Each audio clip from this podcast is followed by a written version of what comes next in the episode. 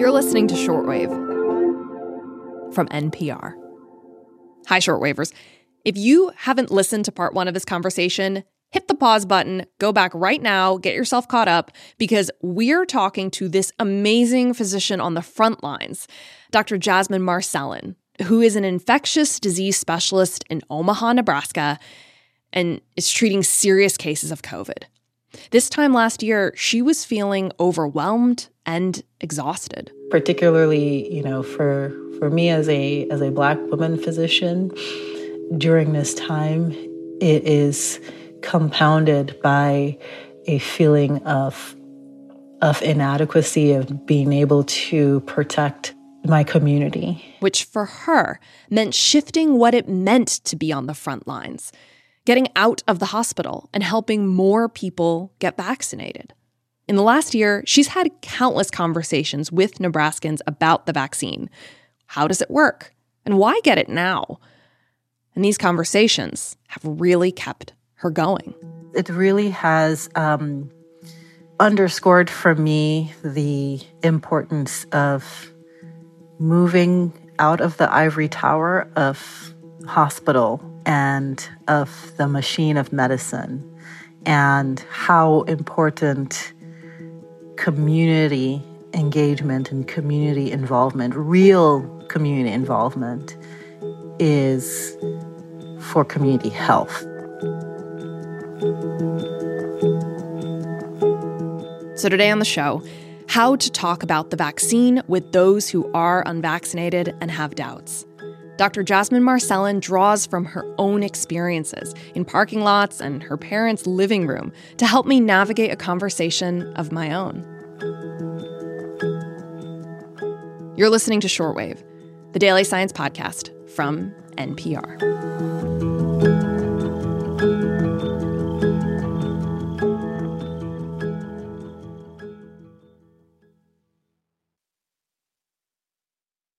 Who have concerns about the vaccine aren't a monolith. Everyone has their own reasons for waiting and wondering. And to get through to them, Dr. Jasmine Marcelin gives them her time. She posts up at vaccine clinics around the community, administering the shot, yeah, but also asking and answering a lot of questions. It brings me joy because a lot of them just need somebody to answer their specific questions. You know, it's not about trying to anticipate what their potential bias against vaccines might be because they may not have one. They may just not understand how it works, or maybe they are confused because there's a lot of disinformation, misinformation, and quite frankly, very confusing science communication, right? And mm. and so having a person that can sit down with them right there and help them work through that. And then if they are at the stage of of wanting it at the end of that conversation, then they can go and get that shot immediately. It's just an amazing feeling to be a part of that and contribute to that. It sounds amazing. Tell me one conversation that um when it happened you were like, "Whoa."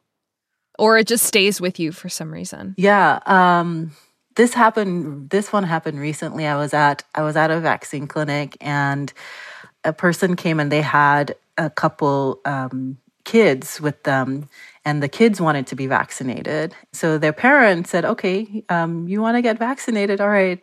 And so the question was asked of the, of the parent. So what about you? Or did you get yours yet? Or are you going to get that? And they're like, no, I don't think I'm going to get it. And my ears sort of perked up and I was just like, I slid myself over and I was like, yay. So what's your concerns? And then we just had this conversation about how a family member had COVID uh, recently, and then she had heard that people can still get COVID after they've been vaccinated.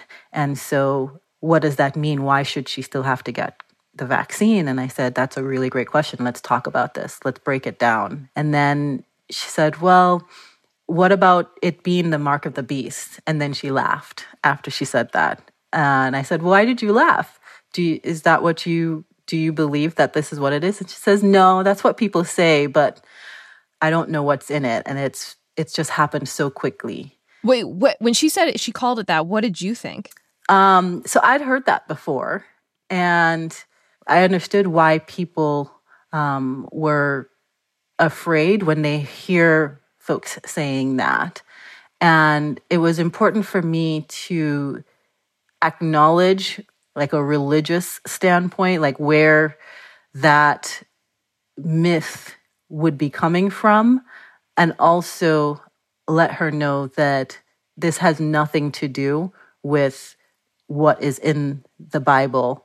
And if we think about this pandemic and what is happening to the world, the fact that we have had these scientists working so hard to prevent people from dying, this does not seem to align with what people are trying to make a comparison with what's in the Bible. And she herself didn't quite believe it, but she said it out loud. And so it, it struck me that perhaps there may have been a, a real questioning in her mind about could this really be? Right. And and I get that, you know? I mean, yeah. there's there's a lot of things that are influencing people's decision making and I feel like as healthcare professionals, we have to leave space to be able to, for people to be able to explore those things and ask questions and then lead them to the answers that are logical and, and make sense, but not just discount whatever it is mm-hmm. that they say or even ignore whatever. It would have been very easy for me to just ignore that when she said it. Right. To ignore her or abandon her in that moment and say, well, why try? But you you didn't. What did you what did you say to her? So I told her that early on in the pandemic, I myself was skeptical of how could it be that we could develop something so quickly. I said, okay, I need to look into this and make sure that I feel comfortable. And I told her I learned that this technology has been around for a while, right? and that the things that are needed for vaccine development are money, scientific minds, and the technology. Different parts of the vaccine um, development machine are running concurrently instead of um, chronologically. And that makes it so that it can happen in a record speed, but not because any corners were cut. And when I explained that to her, she's like, Really? And I said, Yeah. And I said, And when I looked into who were the scientists that were developing this, and I learned about the tremendous work that Dr. Kizzmekia Corbett had been doing with the mm-hmm. vaccine. Mm-hmm. And Kizzmekia Corbett, of course, is um, has become very well known for being a real leader in creating the coronavirus vaccines, which were the first mRNA vaccines that were kind of widely available yes. for people. Yes. And she knew she who knew, that was. She knew who that was. You were doing some name dropping. oh, absolutely. And she was like, "Oh yeah, I saw her on the TV," and I was like, "Yeah, that's her. that's what she did, right?" And she says, "Really?" And when we talked about it, it was just kind of I think she wanted to get it, but she was just there were there were nerves and there were questions and she just needed to talk to somebody. And then her words to me was, you know, you don't have no idea how important it is for me to be able to talk to you because you look like me. And wow. and wow. She said, You understand why I have concerns. And I was like, Yeah, I sure do. I sure do. So she she got vaccinated that day. Um, I don't take credit for her getting vaccinated. I think she was pretty close. Can I ask your advice on something? Sure. I have a relative who is the only unvaccinated person in our whole family, and I think everyone's kind of given up. But I also don't know if anyone's really tried. Mm-hmm. And um, He's hesitant for so many reasons. I'm worried because Delta's out there, Omicron's out there. And at the end of the day, I don't want to argue with him. I don't want him to get hurt. How would you approach a conversation with somebody who was not vaccinated at all and maybe hasn't had the chance to even think about it in a in a safe way? What do you say to people? I I've had many of these conversations, and um, I think the first place that I I start is just asking them what they think about COVID in general, and that helps me to get a sense of how bad does that person really think this pandemic is and whether or not it will affect them or others that they care about. And if they say, you know, it's not so bad or or whatnot, and I kind of try to probe a little bit more into who they may have known that may have gotten COVID, if anybody that they've known could have died from COVID. And I just sort of asked gently, So, what's keeping you from being vaccinated? Or what's the thing that's stopping you the most? Mm-hmm, mm-hmm. And then I just keep asking, What else? After they say the one thing, like, What else? And what else? And then see if we can peel back some of those layers. The other thing that is important is, you know, a lot of times these conversations can't be resolved in just one in one discussion, right? And you can't make one intervening phone call. Yeah, yeah, no, I have I have not been successful with that. Um, what I have been successful with is having a conversation where there's no expectations at the end of it that mm-hmm. I am trying to get that person vaccinated and they mm-hmm. have no expectations that I am trying to get them vaccinated and we're just kind of having a conversation. And mm-hmm if I hear the words, huh, I didn't think about it like that, then I feel good.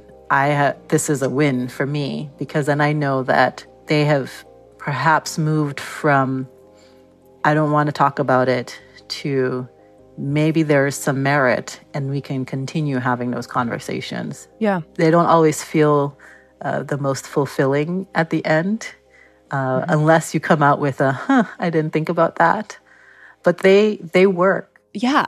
And have you had these sorts of conversations with people in your own family? I've my parents live in Dominica, and um, when the pandemic was progressing and we were talking about vaccines, and they weren't quite ready to get vaccines yet in the Caribbean.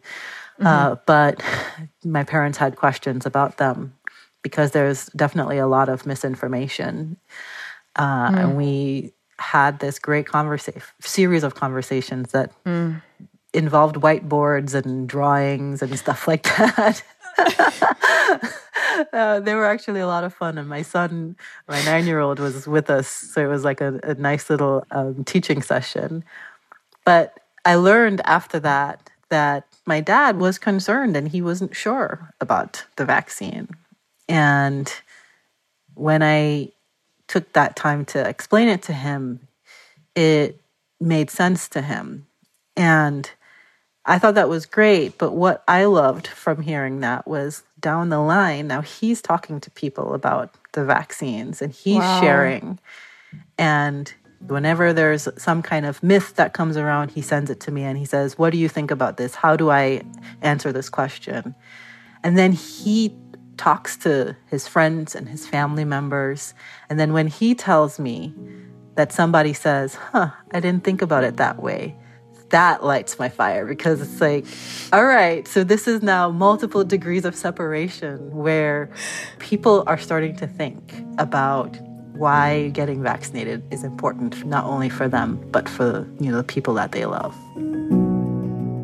The way that Dr. Jasmine Marcelin is able to take all concerns seriously while correcting misinformation, that dance, it's just astonishing to me. And we need more of that tact right now.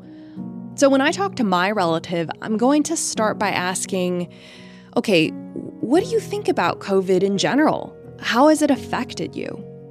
And if the vaccine comes up, I'm going to ask, what worries you the most? From there, I'm going to ask follow up questions, get him to name his concerns, even those that aren't rational. And I'll listen for some common ground and share the knowledge I do have. I know it won't happen in one conversation, and maybe not at all, but it's worth trying. As Delta and Omicron circulate, I'm worried about people who aren't protected at all. And I think we can find a role to play in our own communities by reaching for them.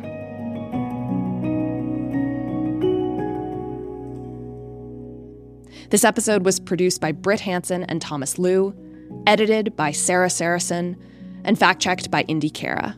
The audio engineer for this episode was Josh Newell.